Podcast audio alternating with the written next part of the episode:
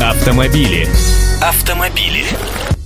Здравствуйте! Вы, конечно, помните, что у нас теперь новые штрафы ГИБДД. Размер наказания за некоторые нарушения ПДД с 1 июля возрос в десятки раз. За тонировку, например, теперь будут не только штрафовать, но и снимать номера. Сумма не изменится, это будут все те же 500 рублей штрафа. Но теперь на тонированной машине запретят ездить. Откажешься снять пленку на месте, вернут номера только после того, как убедятся, что тонировки на передних стеклах больше нет. И еще.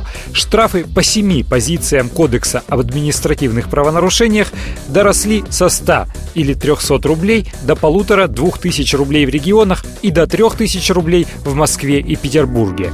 Это остановка или стоянка на пешеходном переходе, движение по выделенной полосе или остановка на ней, остановка или стоянка в местах остановки маршрутных транспортных средств, остановка или стоянка на трамвайных путях, либо далее первого ряда от края проезжей части, несоблюдение знаков и разметки, запрещающих остановку и стоянку, нарушение правил остановки и стоянки, создавшее препятствие для движения других, остановка и стоянка в тоннеле, а еще нарушение правил движения машин в жилых зонах. Почти за все из вышеперечисленных нарушений теперь грозит и задержание транспортного средства. Другим словом, эвакуация. Причем за деньги. Стоимость оплаты будут определять местные власти. Например, Московская областная дума уже приняла закон, согласно которому эвакуация автомобилей на штрафстоянку станет платной. И еще о Подмосковье.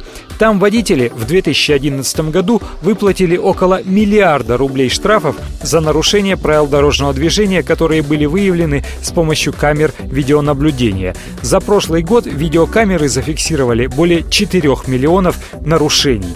Всего в Московской области установлено более 100 стационарных и более 25 передвижных комплексов видеофиксации.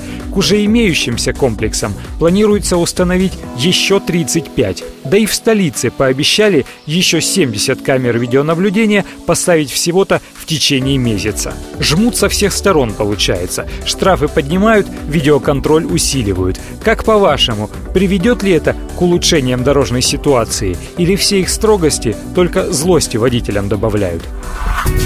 Автомобили. Автомобили.